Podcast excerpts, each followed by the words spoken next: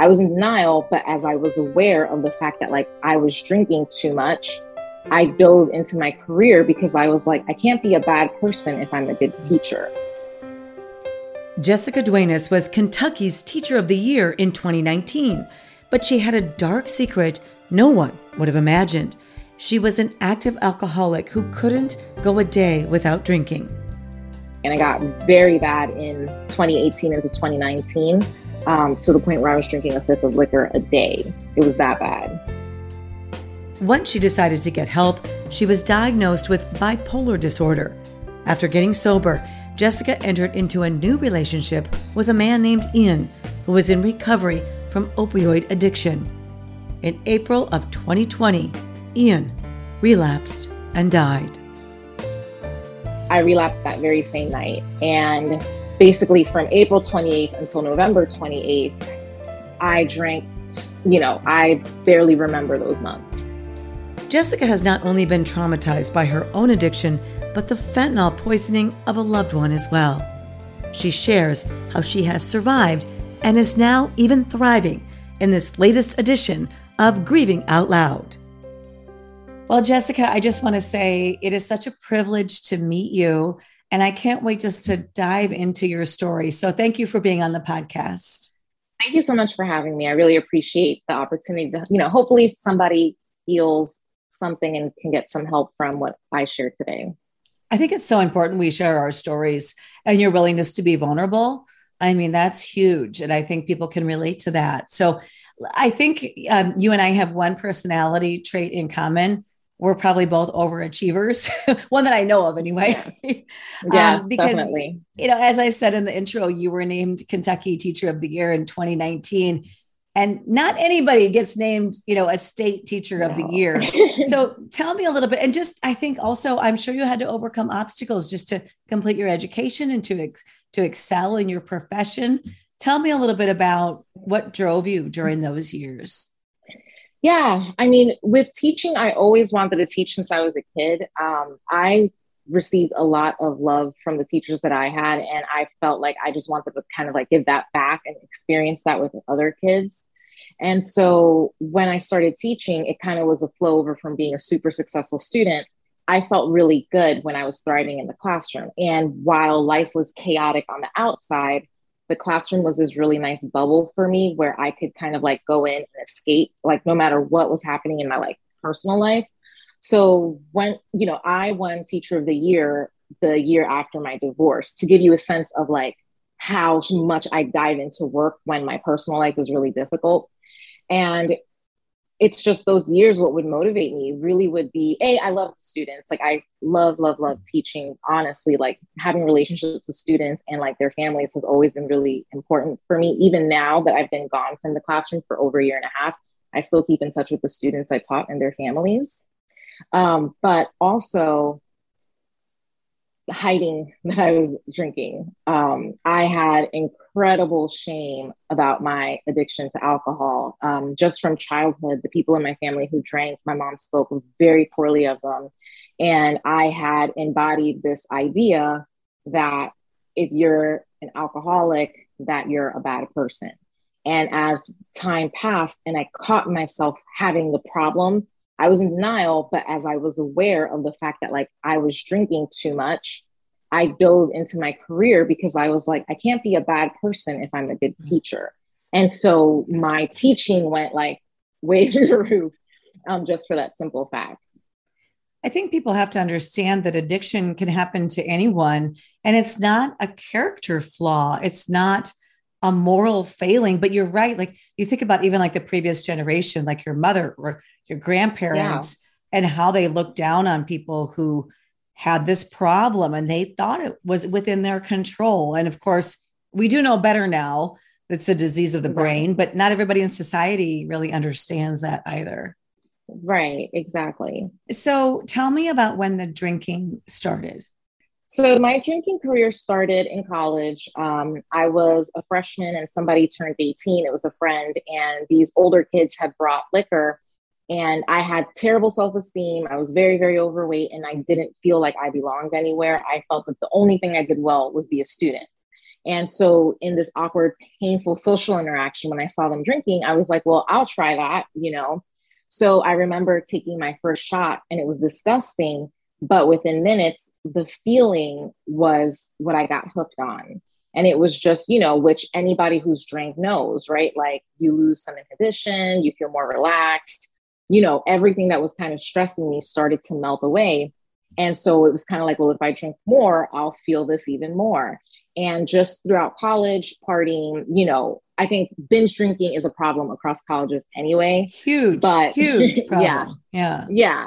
And so then, but a lot of times most people will graduate and then they'll go back to, you know, they might drink more appropriately, so to speak. Um, but for me, the drinking continued. It just went transferred into happy hours as a working professional, as a teacher. And there was one time one of my colleagues called me out on having like one drink too many. And I immediately felt that shame of, oh my God, like in the back of my mind, like, oh my God, I'm becoming one of those people that my mother talked about. So after that, I just told myself I would never drink and get like drunk in front of others again. And I mean, of course, there were times when it still happened, but um, that was really the beginning of my drinking in secret. Um, because I still really love the feeling and I love that like escape, that escapism really. Um, but I didn't want people to know that I was doing it. And so anytime that I was living by myself, because I was married for a couple years, but when I lived by myself, you know, I definitely like always drank alone. It, it was just therapeutic. And I got very bad in twenty eighteen into twenty nineteen, um, to the point where I was drinking a fifth of liquor a day. It was that bad. And I think we are, it's a cliche, but I think there's some always truth to some cliches, right? We're only as sick as our secrets. So you're yeah. doing this secretly. You don't want you're, on the outside, you're this amazing, and, and you were, you are, you know, this amazing teacher, but secretly you're drinking to cover up what? Feelings of inadequacy, you think? Or do you think you just had yeah. that chemical reaction to alcohol? I mean, probably a combination. Yeah. yeah. Well, actually, you know, once I finally like, agreed to get help fully. Um, I actually have a diagnosis of bipolar disorder, bipolar two, oh, which I sorry. had no idea was happening all these years. And so basically, I don't know if it's a chicken or the egg sort of thing, but yeah. you know, I'm pretty sure that there was some part of self-medicating. And so it felt really good to drink because in a sense, it was like regulating me, so to speak. But um, aside from that, I had a lot of environmental factors that were an issue too. So, you know, there's the biological part of us, but then environmentally, you know, I had major self-esteem issues. I, because I had bad self-esteem, I would get into these terrible relationships. You know, I was constantly making very poor decisions outside of like my professional and academic career, which really did feed into these horrible feelings about myself with incredibly low self-worth. And so you tie that with already what's like a chemical imbalance, and it's like a recipe for addiction. I always say that uh, mental illness and addiction go hand in hand in hand, but it is the chicken and the egg thing. Like you said, mm-hmm. sometimes the addiction will cause mental illness. You know, the substance right. use will cause it. Sometimes people are self-medicating because they're undiagnosed or it's never, they don't really know yeah. what they're dealing with. So you're your teacher, your, t- your incredible teacher. Were you afraid that your whole world was going to get blown up by your secret? Yeah. Well, by the time I decided to let the secret out, I was ready. I was, I resigned myself to saying, I don't care anymore. Um, my sobriety date is November twenty-eighth, twenty twenty. December third of twenty twenty, I published an op-ed in Louisville's um, Courier Journal newspaper where I literally say, hi, everyone, like I'm this award-winning teacher and this is how much I've been suffering these past years in secret and I'm done drinking. Um, so literally it was less than a week from my last drink that I wrote this like op-ed, which is a really crazy choice in a way, like, wow. Um, but at that point, I did that. December fourth, I resigned from teaching. I have not gone back to the classroom since. And yeah, I was ready for things to blow up. I think that there was no way that I was going to make my life into a healthy one without completely destroying everything that I was, because everything that I was was based on shame. You know, like I was fueling myself through fear of being caught. So like, the fear of being caught would make me, even if I was hungover, be on my best performance at work because I didn't want to get caught. So shame was such a strong fuel for me that I didn't want to live with that anymore. So I was ready to say, you know what, you can't hold anything over me. No one can, because everyone will know this is my darkest secret. And now you'll know the true me. And yeah, I, I was ready to give everything up. And I honestly did. Why did you give up teaching? Teaching, I mean, first of all, you know, anybody who's aware of what's going on right now, it is very difficult to teach. There's a million different angles to that. And I'll just leave it at that. But, um, you know, before then, it's a wonderful career, but it is very taxing if you do it well and if you care about your students. Even if you don't care about your students and you have terrible classroom, you know, it's almost like no matter what kind of teacher you are, it's always incredibly difficult because you're always being asked to do way more than what the job description is. You think you're going in there to teach academic standards and you turn, you know, you're putting on the hat of like social worker, caregiver, you know, nurse, you know, you end up doing so many other things as a teacher that you really do give up a lot of yourself and your time. And like, I'm not a parent, but my colleagues who are parents, I mean, you'd see them giving up time with their own kids for the sake of making sure that everything at work was okay. So for me, I realized that for as long as I was teaching, I was never going to be able to really stop and take care of myself. And when I realized the extent of how bad my drinking was, I knew that I had to let go of the teaching. I had to let go of the career because I really needed to focus my energy on myself. Like my years of taking care of other people, they had to stop. Like that was it. Wow. Well, I congratulate you on your seventeen months of sobriety. Thank you. But a lot happened right before that seventeen months and before you stopped teaching. So um, you, how many times have you been, have you tried to quit drinking or have you seek, have you sought help? Yeah. So, I mean, in terms of how many times did I say I'm done and like drank again, you know, infinite, but in terms of hospitalizations from the time that I decided to stop drinking in the fall of twenty nineteen up till the fall of twenty twenty, there were about nine hospitalizations. And when I say that, it's a combination of emergency room visits, you know, two, three day stays in hospitals, um, five day stays in detoxes, up to um, a five week uh, rehab program. Um, so I kind of did the whole gambit of attempts to stop drinking. And you also have another really tragic story in the midst of all this. Uh, you had met a guy uh, after your divorce named Ian. Tell me what happened with Ian. Yeah. So Ian, his, you know, so it's funny. I realized when I rescheduled the interview, today is actually his, the two year anniversary of his death. And Aww. Initially I was like, oh, let me not do the interview. And I was like, you know what? He always told his story and he always wanted to help other people. And I know that by me telling my story, I know I'm helping. And so, you know, I, yeah, I, love him, that. I was like, I'll do it. You know, I was like, I'll do it because he totally would have been like, do it. Um, so I met him, I want to say the winter of twenty nineteen into twenty twenty. And I knew he was in recovery and I knew that his drug of choice was opiates. And, you know, with opiates, you spiral very quickly into really strong stuff like heroin.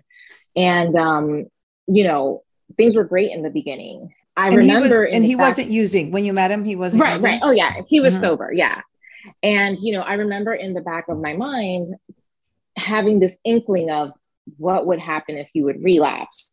But when I saw him, you know, he was so healthy. He was in school to become a social worker. You know, he, everything in his life looked great. And so in my mind, I was like, well, he's doing great. And, you know, we do recover. There are many people who live the rest of their lives without touching whatever it was that was that they were addicted to. So why couldn't he be that person? Right. So, you know, I decided he's a wonderful person. I'm not going to let, you know, his past affect like my relationship with him. So I decided to go forward with the relationship and it was great. Um, then COVID hit. And when COVID hit in, in, you know, spring of twenty twenty, we decided to basically like live together because that would be best with everything shutting down around us in terms of the quarantine at that time. And, but suddenly, you know, if you're in recovery, a lot of us depend on recovery groups and programs and those spaces right. were no longer there for us.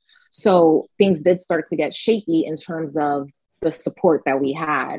And I didn't realize, you know, he was really good at hiding that he was starting to struggle.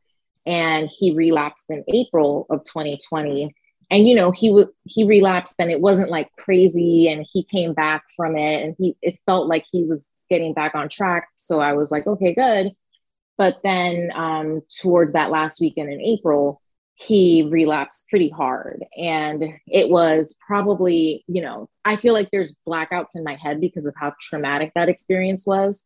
Um, but, you know, he lasted about two to three days before he overdosed and passed away. And I found him, and that was on Tuesday, April twenty-eighth of twenty twenty. I think it was a Tuesday. And, you know, I found him.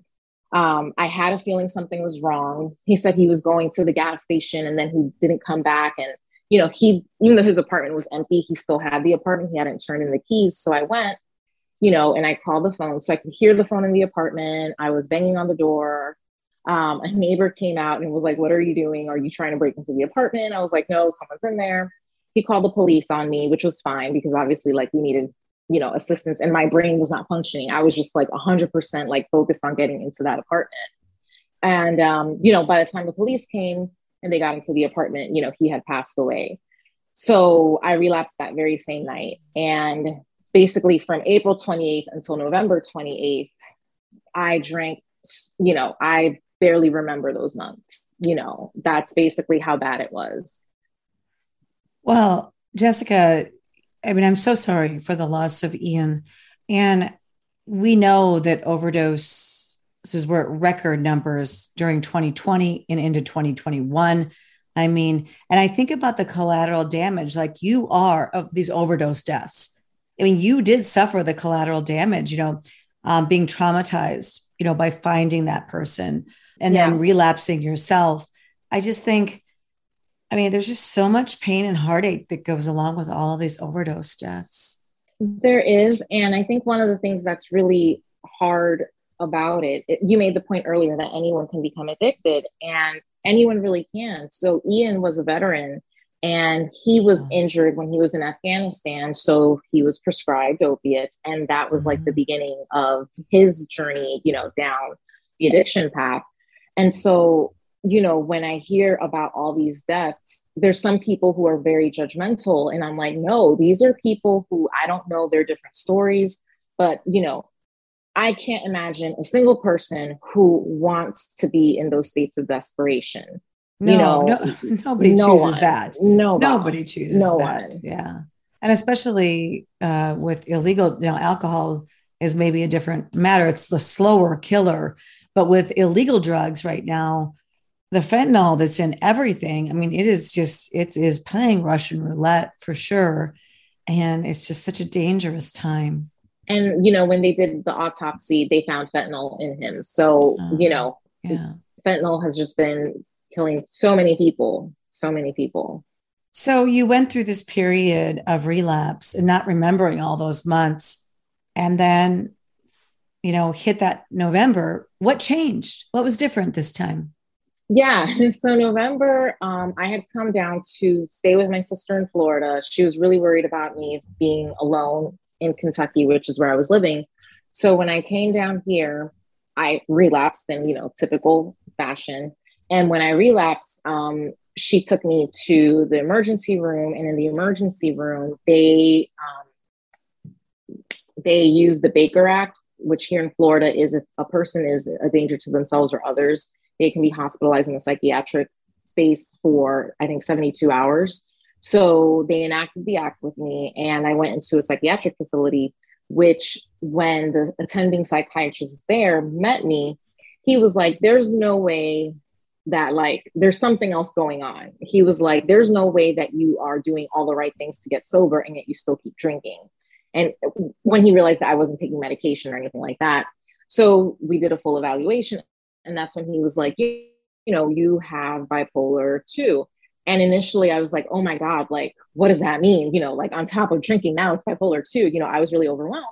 And he was like, there's nothing wrong with having bipolar two. He's like, it's just a condition where you will go through waves of highs and lows. But when it's bipolar two, it, you kind of go through more depressive waves. And so he's like, you know, medicine is going to help avoid those like major lows and will also help avoid any highs. So just give you like some evenness. And he was like, and once you take medicine, he's like, I promise you, you're going to be able to work on yourself and then feel better. He's like, you just need to get physically like on a baseline and then everything else will come. And, you know, at that point, it had been eight months of just constant chaos. And I was really just tired of fighting. You know, it's like, I wasn't dying, but I couldn't keep living that way either, you know? And so I was just like, you know what, I'll try this, because clearly like I'm not meant to pass away, because otherwise I would have already, but this life that I'm living, I'm done with it. I can't. So I started the medication, and yeah, I mean, within a couple of weeks, it started to kind of kick in, to the point where by the end of November, I didn't have that like crazy compulsion to like run and drink to like escape my feelings. Um, mm-hmm. It took a lot of support, a lot of support. I was like not by myself, like at all, you know, um, during that time as I was like getting myself together. And, um, you know, it was like day after day would pass and I was like, oh my gosh, I'm not drinking. I'm not drinking. And, you know, thirty days just kept going. And I was, you know, over time, I just felt, I couldn't believe it. I really couldn't. Um, but yeah, that's basically how it happened in terms of like the change. Um, what is the Bottomless to Sober project that you started? Yeah, so Bottomless to Sober, which I definitely need to give it more T L C. um, I was trying to find a really productive way to deal with my grief. And it's funny because you're, you know, you do podcasts. And for me, I also wanted to tell people stories, you know, like on the site, you can see a video of Ian one time that he was on like local news in Louisville talking about like, you know, being a veteran and like his journey with recovery and addiction at that time. And I was like, you know what, like, he always told stories. And I was like, I need to do the same. And I was like, I already decided to tell my story and tell everybody about me. So why not like find people and tell their stories so that hopefully like somebody will see it and feel inspired to maybe get better. So it's been a combination of things that I've written pretty much about like my own journey, with also like different people's stories that most people who I've known personally. There's been a couple people who I've like connected with Um, through social media over this time period. Um, recently, I'm asking people to like submit things. So I have like two people who right now are working on like their own drafts of their own stories to submit. Um, but yeah, that's basically been it. It's been, I just wanted to put the message of hope and, you know, and also kind of like present different modes of recovery, because I think a lot of times people think there's just one way to get sober. And right. I've come to find there's lots of different ways. So it's just been a really awesome way to take the grief and make it productive. Yeah. I think that's, you know, turning heartbreak into action, I always say, or purpose into yeah. the pain, you know, I, that helps me, um, doing the podcast, writing my blog, uh, helping other people is almost selfish because it helps me so much deal with yeah. my grief. You know? Yeah. So you're dealing with grief and addiction. I just, I wonder what you think about all this attention that obviously that Teacher of the Year title helped um, fuel some yeah. of this attention that your story got. How have you handled that? How has that been for you? It's been more quiet recently, which is great. Um, you know, in the beginning, again, when I published that first, or when the newspaper, the Courier Journal, published my article December third, I was terrified. I was like, did I make a mistake? Like, everyone's going to hate me. Like, I genuinely thought that it was going to be this awful response. And I remember seeing the first email and it was like, congratulations. And it was from some random person. And then it was like, my email blew up and I really received nothing but love. And at times it's, it's just been really affirming. Like, it's the attention that my story's gotten. And then, you know, there's been a lot of quiet attention, like people who are very discreetly sharing with me that they're getting sober. They're just not comfortable being open with it, but they'll like send me like pictures of their like tokens and things like that as their like sobriety progresses. Um, it's re- really given me a sense of purpose. You know, like my purpose before getting sober, I thought my purpose was just to teach. And I feel like now my purpose has shifted to really to be like a messenger of hope and help other people. I get that. I get that. I always thought my purpose was just to be a journalist, but I really have mm-hmm. a mission of my heart, you know, to prevent yeah. other families from going through what, you know, Ian's family went through, what my family went through. And I just think I, I love it that we're opening up the conversation, and that I think by you even talking about it really reduces the shame and the stigma for other people. Yeah. Yeah. Especially because of the teacher part, because of the fact that, like, you know, the teacher of the year part, I think really hits the nail on the head to the concept that anyone can develop an addiction. Like, you don't have to be, you know, any kind of terrible person, you know, literally anybody can have this, including like the person who's teaching your kid, who loves your kid, can also be suffering secretly. And I think that when I came out with having this huge title and then saying that this is what I've been going through, I think that that really did help a lot of people feel less bad about themselves, or even like look at their family members or loved ones a little differently who they see who struggle. Right, right. Because it affects the whole family. What have you learned along the way? And what advice do you offer to other people maybe dealing with a similar struggle? I think one of the biggest things that I've learned along the way is that it really takes a lot. It's like a daily thing to stay sober. And I don't think it's one size fits all at all. You know, I think that a lot of times I have had to, you know, I've like started therapy, and that's been really powerful. And, you know, like working with like a sober, sober mentor sponsor, things like that, like all these different bits and pieces have really come together to help me. But a lot of it has been having the courage to recover in a way that's working for me. Like, I've almost adopted the like concept that I'm like, well, if I'm not drinking, then good, this works for me. Because, you know, for example, like I'll go out dancing, people are drinking everywhere. And some people would say, no, you shouldn't be doing that. But you know what? I want to be a functioning person in the real world, and I want to dance. So like, basically, I've learned how to be really courageous and just kind of like do what feels right. And kind of like trusting myself more. You know, all those years that I drank, something inside of me was telling me there's something really wrong with me, but I would ignore myself. And so I'm done ignoring myself, and I'm being true to myself. And when my heart told me I needed help, I went for it.